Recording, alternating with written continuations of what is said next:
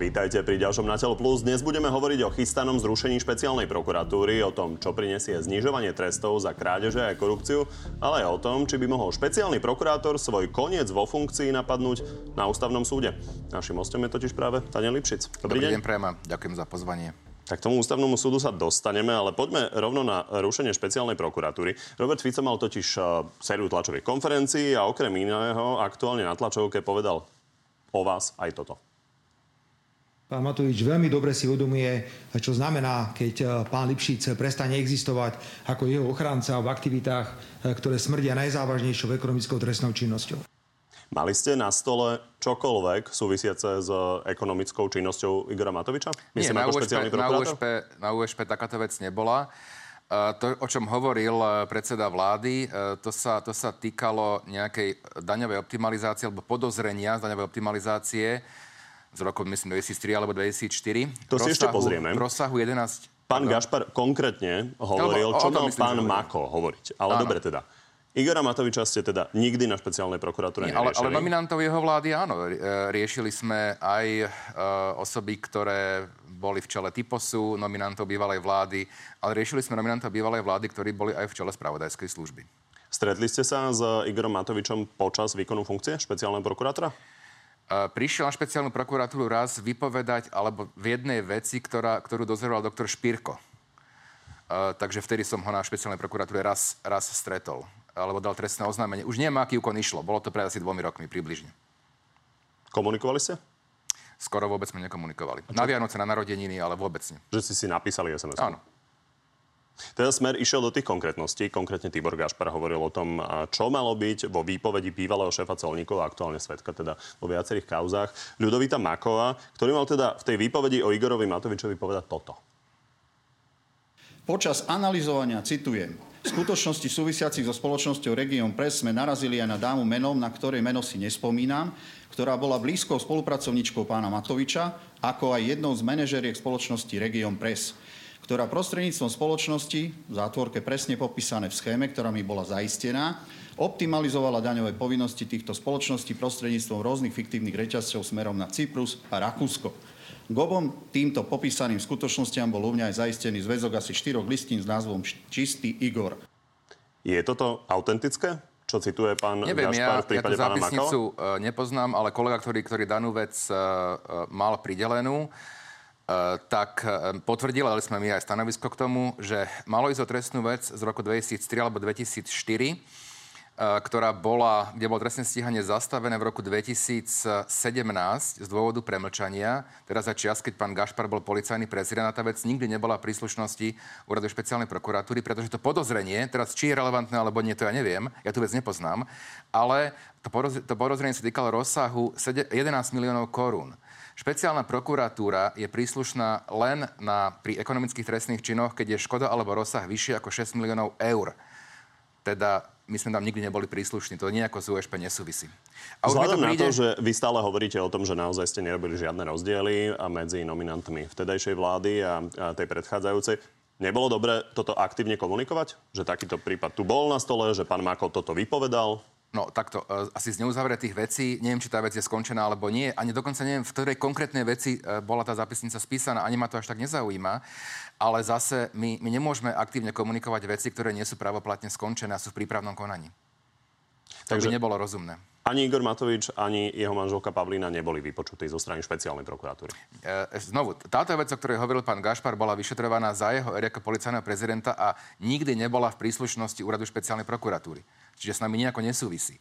A mi to príde tak, že, že, že proste každý týždeň sa vymyslí nejaká, nejaké nové, poviem to už tak otvorene, klámstvo.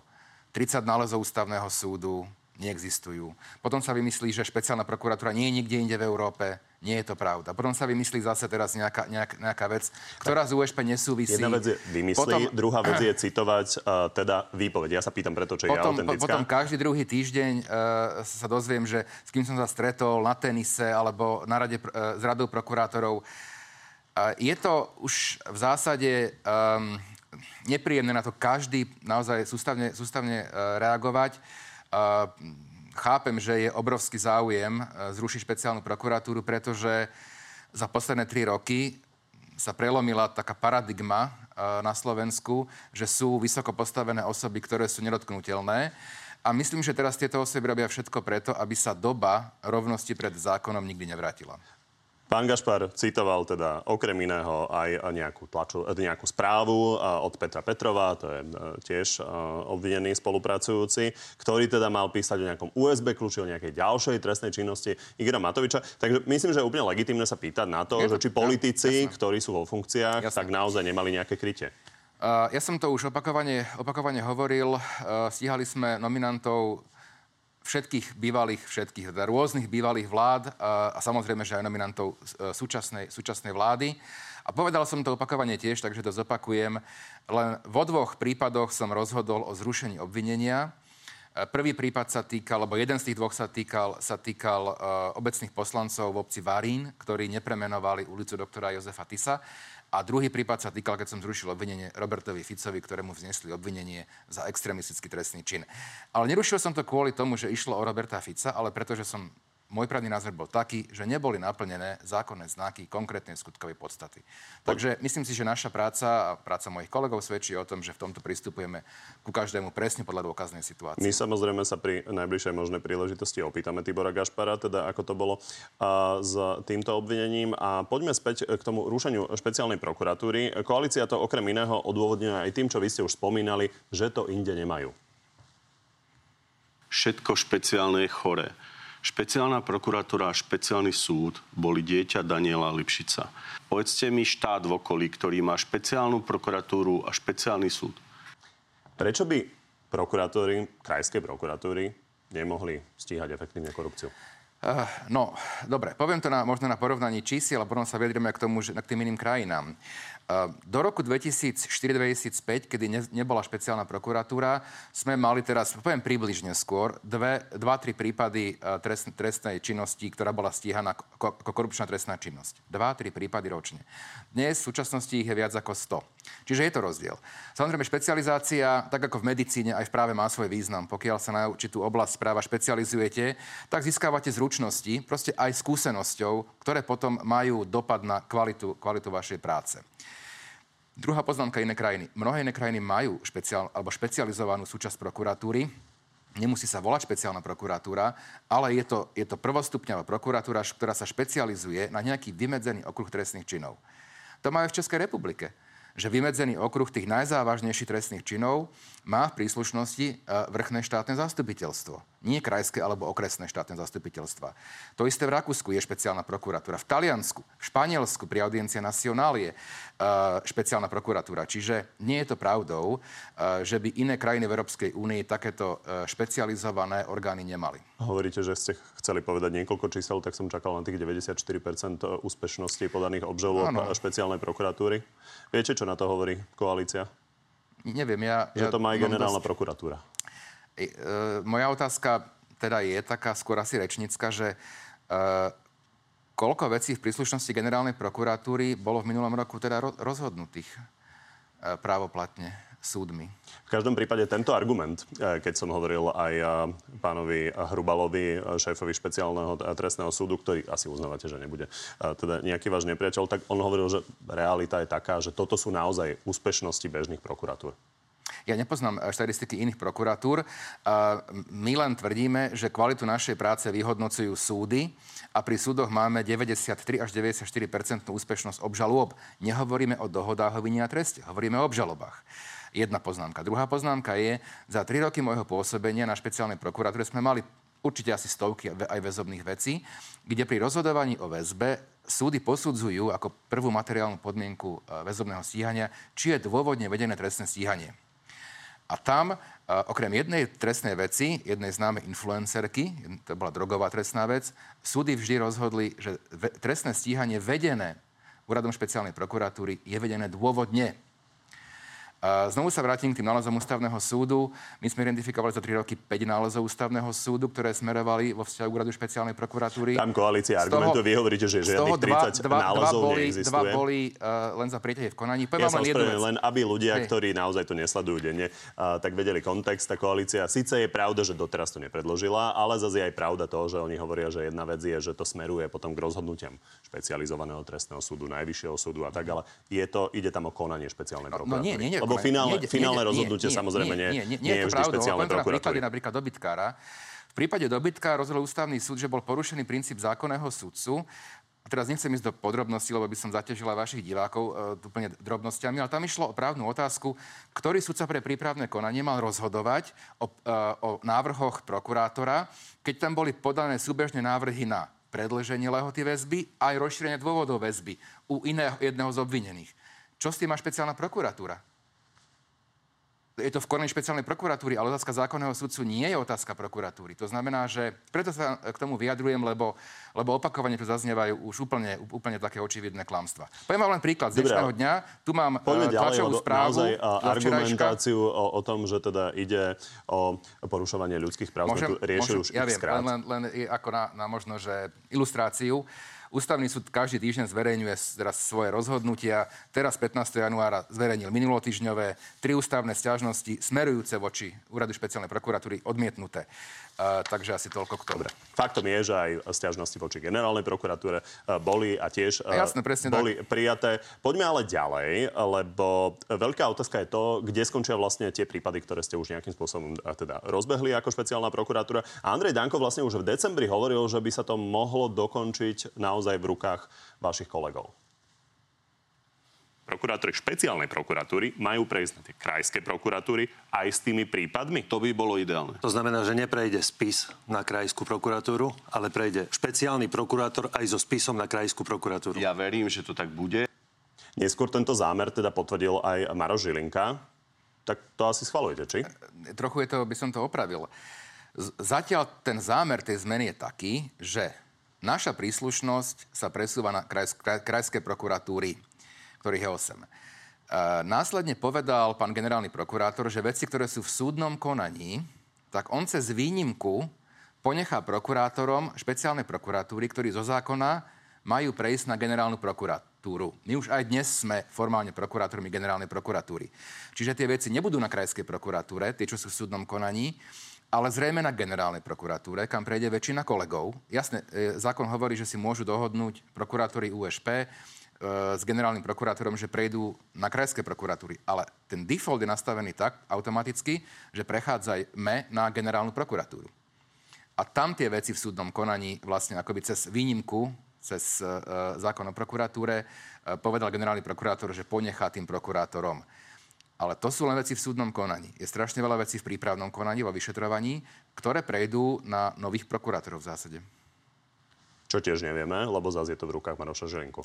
No, tak nevieme, ale on povedal, že ponechá na generálnej prokuratúre tým prokurátorom z USP len veci, ktoré sú v súdnom konaní, alebo teda, kde je skončené vyšetrovanie a je podaný návrh na podanie obžaloby.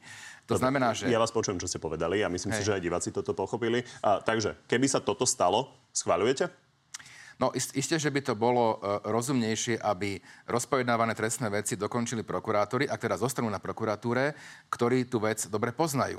Ale znovu sa vrátim k tomu, že to sa netýka uh, ešte väčšieho množstva vecí, ktoré sú v prípravnom konaní vo vyšetrovaní. Bolo by realistické, aby sa to týkalo aj tých vecí v prípravnom konaní, v prípade, že by bola vôľa na to? Teda myslím, Mo, veci, možné, ktoré sa možné to je, súd, mo, Možné to je. Uh, my sme včera generálnej prokuratúre teda odovzdali informácie o všetkých veciach, ktoré sú v štádiu po začatí trestného stíhania, Aké či sú, v prípravnom konaní alebo v súdnom konaní, je to okolo tisíc vecí. Potom samozrejme je ďalších niekoľko stoviek spisov, ktoré sú v štádiu pred začatím trestného stíhania, takže tých spisov je, je pomerne veľa. Ale ak, aké bude finálne rozhodnutie, viete, ťažko na to aj reagovať, lebo však zrejme tá úprava sa ešte bude meniť a zjavne teda máme 16. januára dnes a Zatiaľ ten návrh zákona ešte nie ani v prvom čítaní.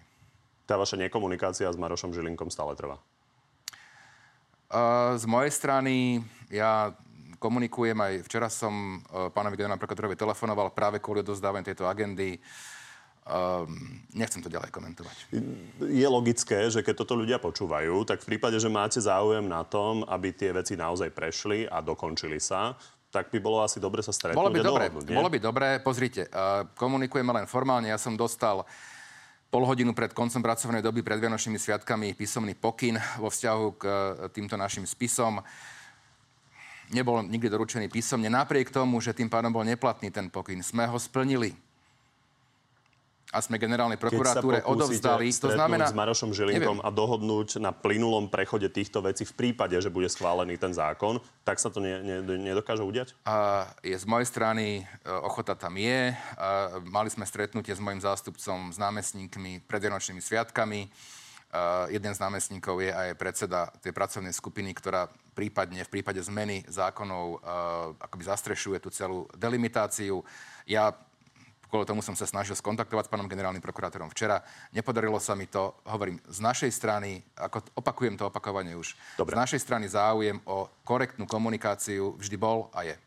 Vy ste už spomenuli NAKA, a tak poďme sa pozrieť na to, čo hovorilo o prípadných zmenách a reorganizácii minister vnútra.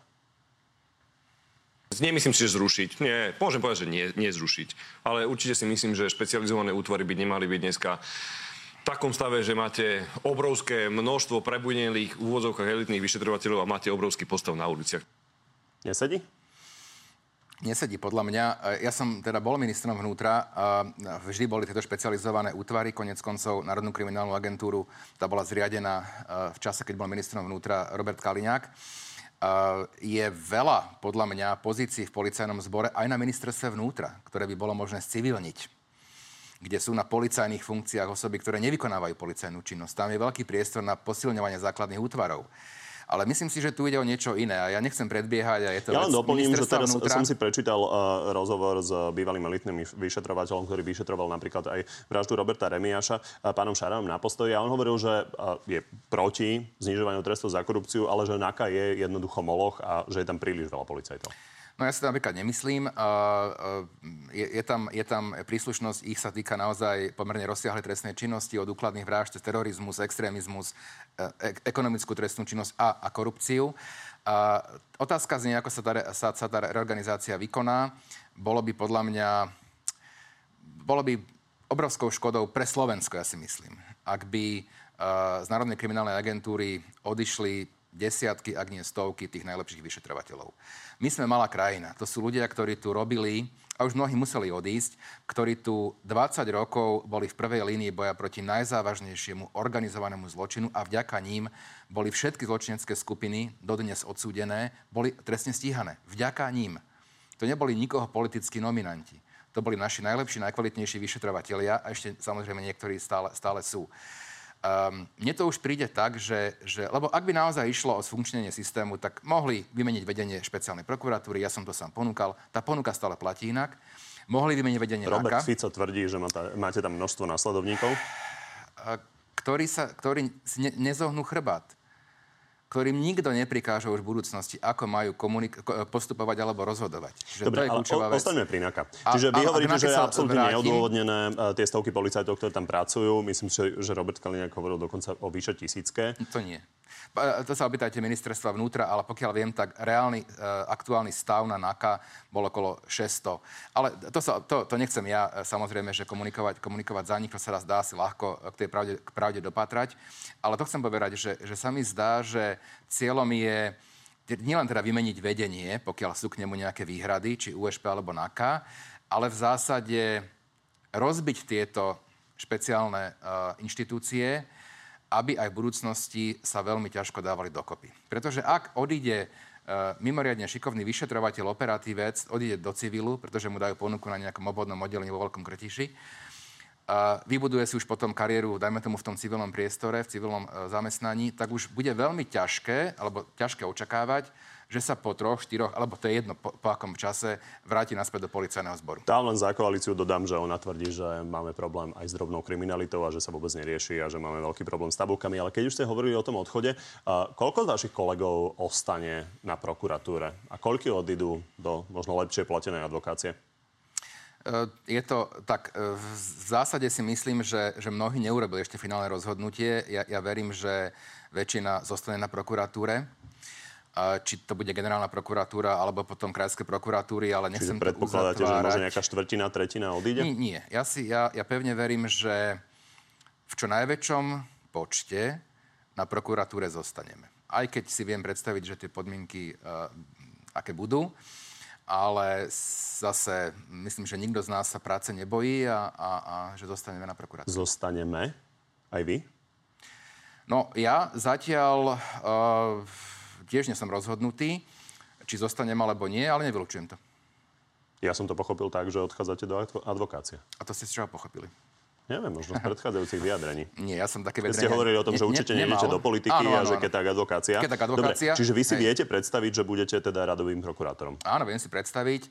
E, že zostanem ako radový prokurátor. Áno. A keď sa rozhodne Maro Žilinka, že ste treba potrební v Michalovciach, e, tak to príjmete? No, na prokuratúre to nie je také jednoduché. E, my nie sme policajný zbor, to znamená zo zákona vlastne, už sme aj teraz vlastne, prokuratúry generálnej prokuratúry. Samozrejme, že nás môž, môže nadriadený posunúť na netrestný úsek alebo na legislatívny úsek. To je samozrejme podľa toho, ako, ako rozhodne teda v zásade generálny prokurátor. A na to sme mnohí pripravení tiež. Keď sme už pri tej policii, ktorú sme spomínali, tak eh, to sa veľa týka samozrejme aj vyšetrovateľov uh, okolo uh, Jana Čurilu. A teda uh, Robert Fico povedal o vašom bývalom kolegovi z kancelárie, advokátskej kancelárie Dentons, pánovi Kubinovi a o tomto vyšetrovaní konkrétne toto. Zrazu chodí Kubina, bývalý poradca prezidentky, ktorý bol pri výbere sudcov ústavného súdu, pravdepodobne aj pri výbere predsedu tohto senátu, a hovorí, všetko mám vo vrecku. 24. rozhodne ústavný súd tak, že tieto nahrávky budú označené za nezákonne získané. Robert Fico tvrdí, že toto sa hovorí medzi advokátmi v Bratislave. Vy ste niečo také počuli? Nepočul, nie, ale musím k tomu možno, že dve veci lebo asi treba reagovať. Prvá, prvá poznámka je, že to trestné stíhanie vyšetrovateľov, a to je všeobecne známe, označil už Krajský súd v Bratislave za nedôvodné arbitrárne. To je prvá poznámka.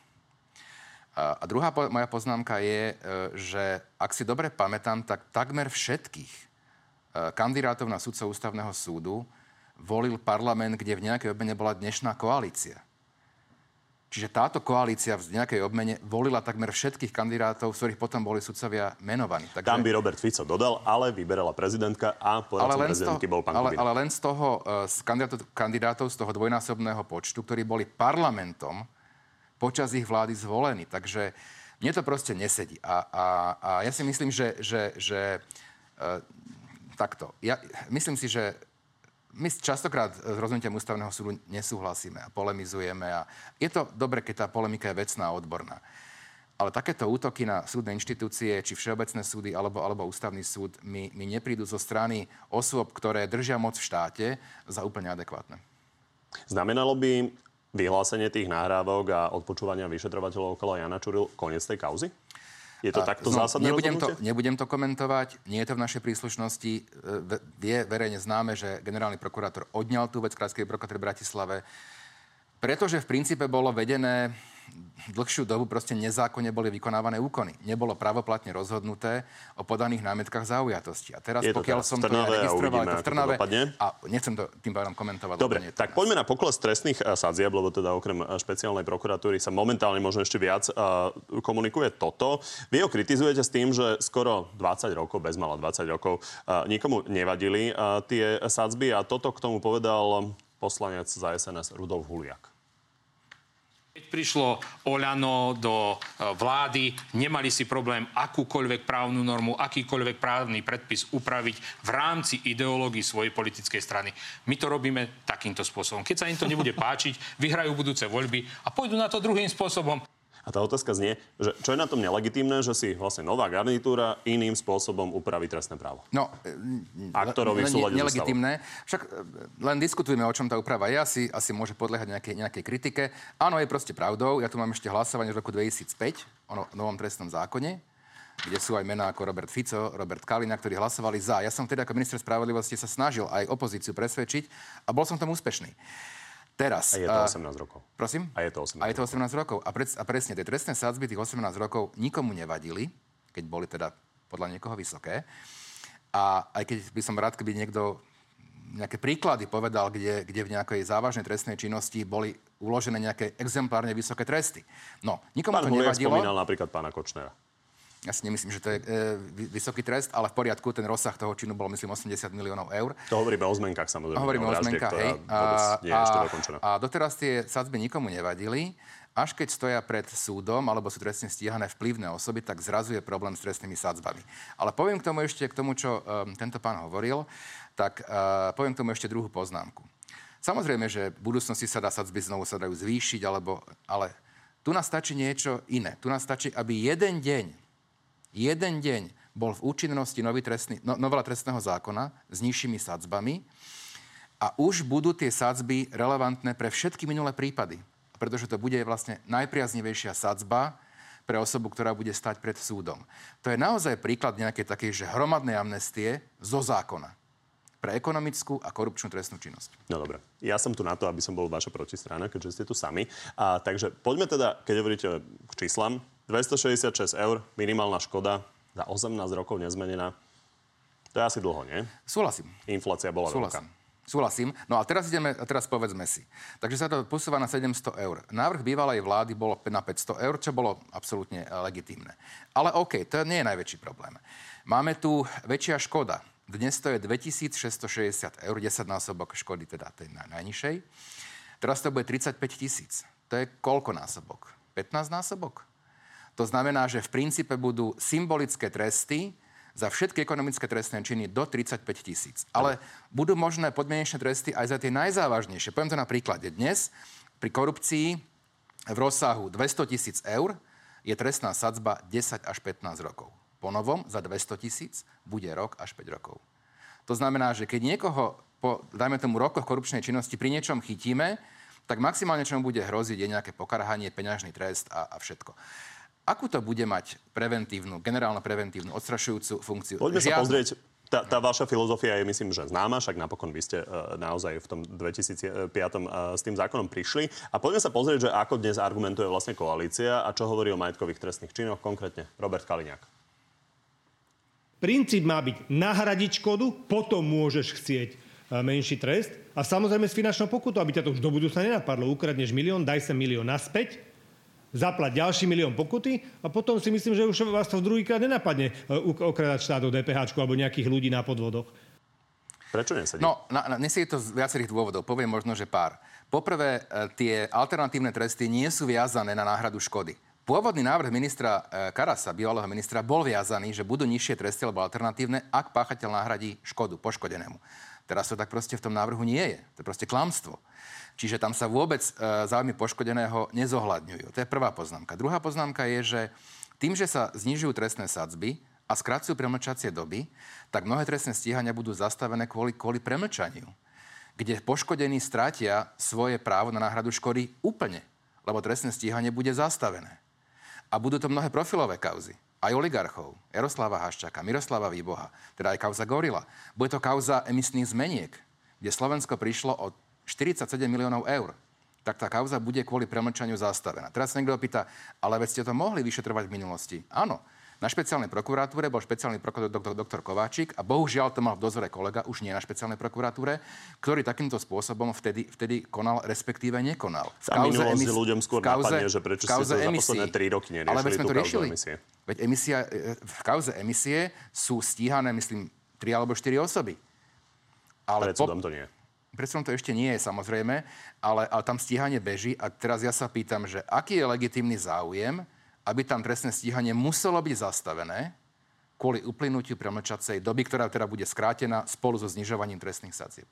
Tam podľa mňa nie je žiaden legitímny záujem na tom. Ideme hneď na Jaroslava Haščaka, keď ste už uh, znova spomenuli. Ale ešte sa chcem opýtať, uh, prečo je zlé, keby povedzme nejaký oligarcha miesto toho, aby sedel vo vezení, zametal ulice, to bude dostatočná hamba, nie? Keď nahradí škodu. No, otázka je, že áno, pri me- menej závažných trestných činoch áno, ale pokiaľ pôjde o trestné činy, kde, kde škoda, napríklad aj pri daňových trestných činoch, bude radovo v desiatkách, možno v stovkách miliónov eur, tak asi zametanie ulic, áno, je to nepríjemná vec, ale asi zametanie ulic nie je trestom, ktorý by mal adekvátny odstrašujúci účinok. Filozoficky vôbec by ste neznižovali tresty za majetkovú trestnú činnosť? Ja si myslím, že priestor na znižovanie tam je a myslím si, že takou nejakou zlatou strednou cestou išla e, predchádzajúci návrh novely trestného zákona e, bývalého ministra Karasa. Čiže ten kompromis Williama ja Karasa si, myslím, si viete predstaviť, že by ste podporili. ale musím povedať druhú vec, že ten návrh novely vôbec nezasahoval do trestných sadzieb a podľa mojej mienky správne za korupčné trestné činy. Dobre, hovorili ste o Jaroslavovi Haščákovi. Jaroslav Haščák sa mimochodom uh, ozval vlastne ešte pred Vienocami, keď ste ho uh, v inej súvislosti spomínali, spojitosti s Gorilou. A on teda hovorí, že on bude trvať v záujme umožnenia riadneho, nestranného a spravodlivého vyšetrenia tej uh, veci v spojitosti s Gorilou na jej prejednaní. No, uh, trestný poriadok, on žiada, poriadok, aby to celé pre, poriadok, poriadok umožňuje, že obvinený, teda, obvinený môže požiadať, aby trestné stíhanie pokračovalo. Samozrejme, treba povedať to B, čo asi teda jeho obhajoba nespomenula, že v takom prípade, aj keby pokračovalo, nie je možné uložiť žiaden trest. Len rozhodnúť o víne. To znamená, taká je právna úprava. To je prvá poznámka. A druhá poznámka, znovu sa k tomu vrátim. Prečo chceme, aby boli tieto podozrenia, pomerne závažné, premlčané. Keby si nebol istý tým, že to vyhrá, tak asi by bolo neodôvodnené žiadne to prejednanie, nie? Ale ešte raz, uh, uh, kvôli čomu ideme príjmať novelu trestného zákona, ktorá d- e, dramaticky znižuje sadzby aj skracuje premlčacie doby. Znovu, e, e, pri, pri premlčaní môže osoba, teda obvinená, požiadať teda, aby sa pokračovalo v trestnom stíhaní, ale keď sa pokračovať bude v trestnom stíhaní, nie je možné v prípade uznania viny uložiť žiaden trest. Čiže je to bezrizikové, tak povediac. Dobre, ku gorile. Robert Kaliňák na televízii JOJ hovoril o tom, že nehovoríte pravdu o premočaní, lebo ona sa stala v 2005, kedy platila premočacia doba 10 rokov, čiže je premočaná. Nie, uh, nie je premlčaná, preto je aj Jaroslav Haščák a ďalšie osoby sú trestne stíhané, pretože sa časť uh, skutkov v, udiela v roku 2006, kedy už bol v účinnosti nový trestný zákon, za ktorý aj pán Kaliňák teda hlasoval, kde premlčacie doby sa predlečili na 20 rokov. Takže pán uh, Kaliňák uh, Nechcem to viac, viac komentovať. Tak to proste je. No. Rozporujete. Keď už riešime konkrétne kauzy, tak mi napadá... rozporovanie, lebo to sa dá ľahko Jeden k tomu druhého. prísť. Uh, veď tie osoby, vrátane pána Haščaka, pani Bubeníkovej a ďalších osôb, pána Malcharka, sú dnes obvinené. Takže to premlčané nie je. Kajetan Kičura a štátne hmotné rezervy. O tom sa naozaj e, niekoľko mesiacov veľa hovorilo, ale dlho sa už e, o tom teda veľmi nehovorí. E, pánovi Kičorovi hrozilo, ak sa neviem, 10 rokov. Po novom by to bolo koľko? Nie vám povedať, nie je to vec, ktorú mám ja v dozore. Uh, viem, že sa v tej veci vykonávajú ešte posledné úkony právnej pomoci, tým sa to trošku akoby natiahlo, skomplikovalo. Plus tam pribudali nové a nové obvinenia, ktoré sa potom uh, dávali do tej pôvodnej, pôvodnej ja veci. Ja som vám to zámerne dal medzi to, uh, okruhy, aby ste sa to, na to nejakým spôsobom bližšie mohli pozrieť, lebo mi je jasné, že sa nemôžete pozrieť na 100 kaos. Áno. Takže Kajetan Kičura ma naozaj podľa, zaujímal podľa informácií od dozorujúceho prokurátora by tá vec mala byť, by mala byť skončené vyšetrovanie tento rok. Netrvá to príliš dlho? Keď sa pozrieme, že napríklad taký mytník, čo je zložitejšia kauza, začala sa o rok neskôr a napriek tomu toto od jary 2020 sa vyšetruje. Nezlyhal je to vec, na ktorú sa, ktorú sa ja pýtam, uh, ale určite ja nebudem uh, nejak intervenovať voči prokurátorovi, ktorý tú vec má v dozore. Áno, ako ste povedali, množstvo kauz uh, um, pomerne rozsiahlých, očistec, Judáš, Mýtnik, Babylon, Dobytkár, už sú, už sú na súde. Toto bolo komplikovanejšie práve kvôli tomu, že tam sa preukazuje aj legalizačný reťazec a tam sú potrebné právne pomoci zo zahraničia. Nechcem ja ísť do úplne špecifických vecí, lebo je to v prípravnom konaní, sa ktoré neverejné. Ale, ale ja by som tiež bol rád, keby tam skončené vyšetrovanie bolo v čo najkračšej dobe a mohol by následne potom súd zrejme rozhodnúť o, o vine a o právnej kvalifikácii. Nedošlo k zlyhaniu? Nemyslím, že došlo k zlyhaniu. Každý má svoj štýl práce. Nebudem ja uh, štýl práce uh, v tejto veci nejako komentovať. Uh, z objektívnych dôvodov, áno, objektívnych, ktoré sa týkajú právnej pomoci, nebolo skončené v tej veci ešte vyšetrovanie a verím, že v krátkej dobe bude. Na záver sa ešte poďme pozrieť na to, čo sme v podstate otvárali už na začiatku, že ako to môže dopadnúť napríklad aj v európskych inštitúciách s týmito veľkými zmenami. Radoslav Procházka totiž tvrdí, že tej kritiky bude pomerne veľa v rôznych európskych inštitúciách, ale vo finále to rozhodnutie napríklad o zastavení eurofondu fondov nepríde. Poďme si to pozrieť. Ja si myslím, že toto, je, toto bude domáca bitka, domáci zápas. Že toto nie je zápas, ktorý za nás rozhodne Európska komisia. Zastavenie eurofondov je veľmi nepravdepodobné. Zdá sa, že súhlasíte? Ja nechcem komentovať Európsku komisiu, jej postupy, to mne neprináleží, ale súhlasím s tým, že áno, je to, je to, je to naša bitka. Je to, je to vlastne bitka o to, či bude platiť rovnosť pred zákonom aj pre tých najvplyvnejších, a najbohatších, alebo nie. A tú bitku musíme si vybojovať podľa mňa doma. To je také zaramcovanie, ale pýtam sa skôr na to, že či si viete predstaviť, že má Európska komisia možnosť dotlačiť vládu k nejakému zmierneniu tých zmien. E, neviem, pretože, pretože to je vec Európskej komisie a nie je mojou úlohou to vôbec nejako, nejakým spôsobom e, komentovať alebo sa k tomu, k tomu vyjadrovať. Znovu sa vrátim k tomu, že súhlasím s tým, že je to bitka, ktorú si Slovensko musí vybojovať samo na Slovensku a jeho občania. No a pokiaľ a, a preto chcem možno povedať len, len uh, naozaj, že zdržanlivo a vecne, že chápeme, ja, ja osobne chápem tú vysokú motiváciu súčasnej uh, zostavy vládnej uh, urobiť zmeny v trestnom práve, um, zastaviť niektoré stíhania, zrušiť špeciálnu prokuratúru. Uh, ale chcem sa poďakovať všetkým aj ľuďom, ktorí, ktorí verejne sa prejavujú, či v médiách, či na, na námestiach, za, za podporu. Chápeme to tak, že samozrejme nejde o podporu nás alebo len nás. Ide aj o postoj k tým zmenám v trestnom práve. My, ako môj kolega hovorí, nie sme žiadne rokové hviezdy, ale proste tá, tá podpora samozrejme, že je potešujúca. Keď bitka, tak na ústavnom súde. Viete si predstaviť, že by súd ústavný v Košiciach nejakým spôsobom zvrátil časť tohto? To mi neprináleží komentovať. E, znovu, Čo vám prináleží komentovať, ako, je tá otázka, ktorú som ako? hovoril, že vám položím vlastne v priebehu relácie. Je možné, že vy osobne to napadnete? Váš koniec na ústavnom súde v prípade Vôbec som o tom neuvažoval. Vôbec som o tom neuvažoval.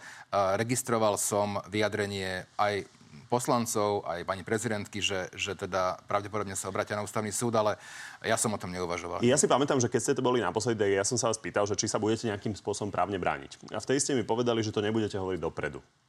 Áno, a vtedy ani nebolo zrejme, že napríklad vtedy e, jedna z alternatív bola, že e, urobia len to, že vlastne odvolajú mňa z funkcie.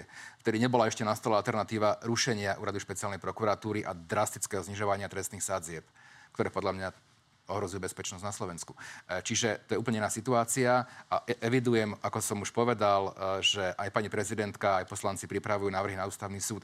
Ja v tejto veci zatiaľ teda určite nič nezvažujem. Čiže vzhľadom na to, čo sa všetko deje okolo, tak vy žiadne svoje osobné kroky Nie, nebudete a, a znovu to poviem, že vôbec nejde o, o, o moju osobu. Ponuka stále platí. Pokiaľ vláda povie, že zanechá nezávislé postavenie špeciálnej prokuratúre na druhý deň Dobre. Má pán uh, generálny prokurátor, predseda parlamentu, má na stole Rozumiem. aplikáciu. Robert Fico povedal, nestačí. Uh, pýtam sa na to, že či sa budete vy nejakým spôsobom osobne právne brániť. To je tá otázka. Vôbec o tom neuvažujem. Dobre, tak uvidíme, ako to dopadne. A ešte mi mimochodom jedna otázka, ktorú uh, tiež možno na ňu dnes uh, odpoviete inak. Či, keby tam bol niekto z vašich kolegov, pán Šanta, pán Kysel, by to nebolo lepšie pre tú špeciálnu prokuratúru? Neviem to posúdiť, pretože, ani by to vlastne nikto posúdiť, pretože alternatívne scenáre nepoznáme, čo by sa udialo, keby sa nejaká iná okolnosť udiala. A, takže nechám to na analýze niekoho iného. Mne to ani, mne Či to ani, mne to ani neprináleží. No ale vidíte, teraz bola NAKA pod menšou palbou?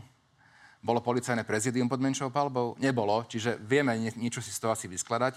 Pokiaľ by špeciálna prokuratúra aj za iného špeciálna prokurátora konala a rozhodovala takým spôsobom, ako za posledné tri roky, tak by rovnaký zámer bol ju, ju zrušiť. O tom nemám pochybnosti.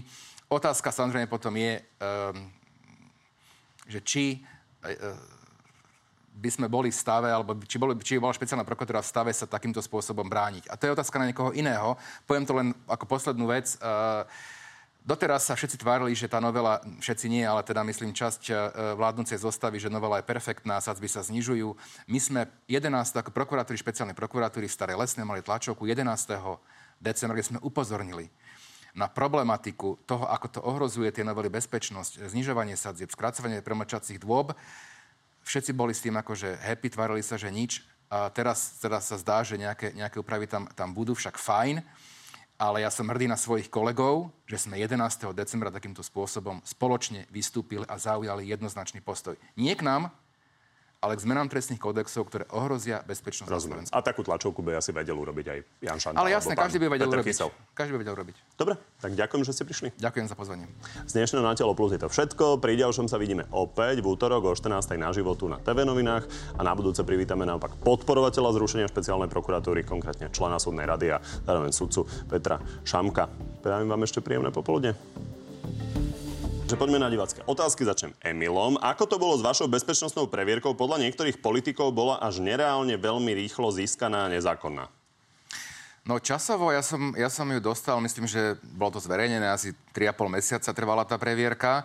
NBU potom vlastne zverejnil čas, priemerný čas, ktorý trvá previerka asi 3 mesiace. Rokoval tom vtedy v 21. roku aj výbor na kontrolu činnosti NBU. A posledné, čo poviem, je, že viem, koľko trvajú previerky, pretože všetci noví prokurátori na USP museli mať previerky a v zásade uh, u všetkých trvali do troch mesiacov. Takže to je moja skúsenosť. A že ste si mohli požiadať, tak to vám umožnilo to, že vás zamestnal Milan Krajniak. Áno, mali sme dohodu o, o, o, o tom, že budem pôsobiť ako externý poradca, pretože zákon v zásade ta, tam bola určitá, určitá prekážka. Uh, uh, ako advokát som o to požiadať nemohol. S tým prišiel teda, že tá, je to vlastne známe.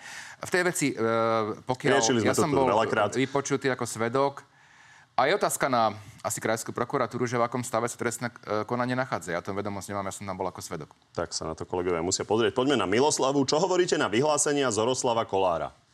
On má takú sériu videí. Borisovi Kolárovi sa venoval pred voľbami, teraz sa venoval vám a vy ho idete žalovať, čo vy väčšinou nerobíte. Ja som na to reagoval. Ja som už bol objektom mnohých diskreditačných kampaní zo strany mnohých osob, ktoré sú trestne stíhané alebo aj odsúdené. Aj Zoroslav Kolár je pravoplatne za korupciu odsúdený, v ďalšie veci obžalovaný. Takže budem v tomto ja zdržanlivý, e, len poviem, že, že na to budem reagovať právnymi krokmi, ale ako a kedy nebudem zverejňovať. To sa dopýtavam, lebo viac otázok bolo na Zoroslava Kolára. Prečo? Keď iných nežalujete? Pretože som e, to tak zvážil, že, že to už je taký e, zásah aj do mojej rodiny, že asi reagovať je potrebné. Ne, ne, nerobím to až tak rád, lebo však v zásade tých atakov a diskreditačných kampaní bolo strašne, strašne veľa za tie roky a už si na to človek trošku aj akoby zvykne, ale, ale tu sa mi zdalo, že už bude potrebné nejaké právne kroky urobiť. Marek, či nezvažuje návrat do politiky? Nie.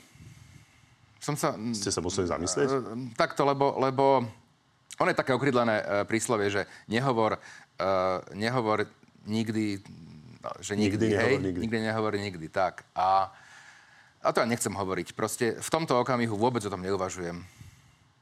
Čiže v najbližších voľbách možno budete kandidovať? Nie, určite nie. O tom ja absolútne neuvažujem. Uh, a, a odkedy som z politiky odišiel, som to konzistentne tvrdil, že do politiky sa nechystám vrátiť a nie je dôvod v súčasnosti na tom nič meniť preto sa dopýtam Petra. Aká je podľa neho šanca v percentách, že rozrobené prípady voči Smeru sa zametú pod koberec? To by bolo, to je špekulatívna otázka, neviem to vyhodnotiť. E, všetky veci, ktoré sú v prípravnom konaní, takto, no najskôr musí tá zmena prejsť, pokiaľ prejde, tak veci, ktoré sú v prípravnom konaní, sa vlastne presunú na krajské prokuratúry, e, budú ich dozorovať pravdepodobne noví prokurátori a bola by špekulácia dnes hovoriť o tom, že ako dopadnú to neviem vyhodnotiť. A, a nebolo by to z mojej strany Petra sa chce takto opýtať, diváci sa chcú pýtať. Veľmi. Jasne. Jasne. Uh, Jozef, aký trest by dostal obyčajný občan, ktorý by spôsobil nehodu a ušiel? V zatvorke nikoho by nezranil. To je náražka uh, na Andreja Danka. Uh, uh, áno, ja som registroval vyjadrenie prokuratúry, že v tejto veci bolo začaté trestné stíhanie. Nie je to ale vec príslušnosti úradu špeciálnej prokuratúry, takže nechcem sa k tomu vôbec vyjadrovať. Registrujem, že, že teda veľa politikov uh, sa začalo vyjadrovať k mojej nehode spred takmer 8 rokov. Um, je to trošku polutovania hodné. Ak bude treba, tak sa k tomu vyjadrím. Už som sa k tomu vyjadroval aj verejne. Uh, každý vie, ako som sa ja uh, po nehode, po nehode zachoval aj na, aj na mieste činu, aj potom, aj následne v následných dňoch. Posledná odmira. Či si stále myslí, že bolo správne byť na mieste, na ktorom je? To nechám na vyhodnotenie iných, ale v každom prípade je, je zrejme, a stále tá ponuka platí, že pokiaľ vláda dá verejný prísľub, že zachová postavenie úradu špeciálnej prokuratúry, ja sa funkcie vzdám. A je zrejme, že nejde o mňa, je, je to zrejme aj z toho, čo sa deje s Národnou kriminálnou agentúrou, alebo čo sa ešte plánuje s ňou udiať. Uh, takže myslím si, že dôvodom je, že sa po 30 rokoch nejaká paradigma narušila, že vysoko postavené osoby sú nedotknutelné. A tieto osoby sa teraz snažia urobiť všetko preto, aby sa doba, poviem to tak, rovnosti pred zákonom nevrátila. A zase je pravda, že expolitici nebývali v týchto funkciách. No, expolitici bývali, ja som eh, jednak v politike nebol už 4-5 rokov, skoro 5 rokov, 4,5 roka približne. A to je prvá poznámka. Druhá poznámka je, že, že pomerne, nechcem povedať, že veľa, ale, ale, ale niekoľko známych politikov priamo z parlamentu prešlo na ústavný súd.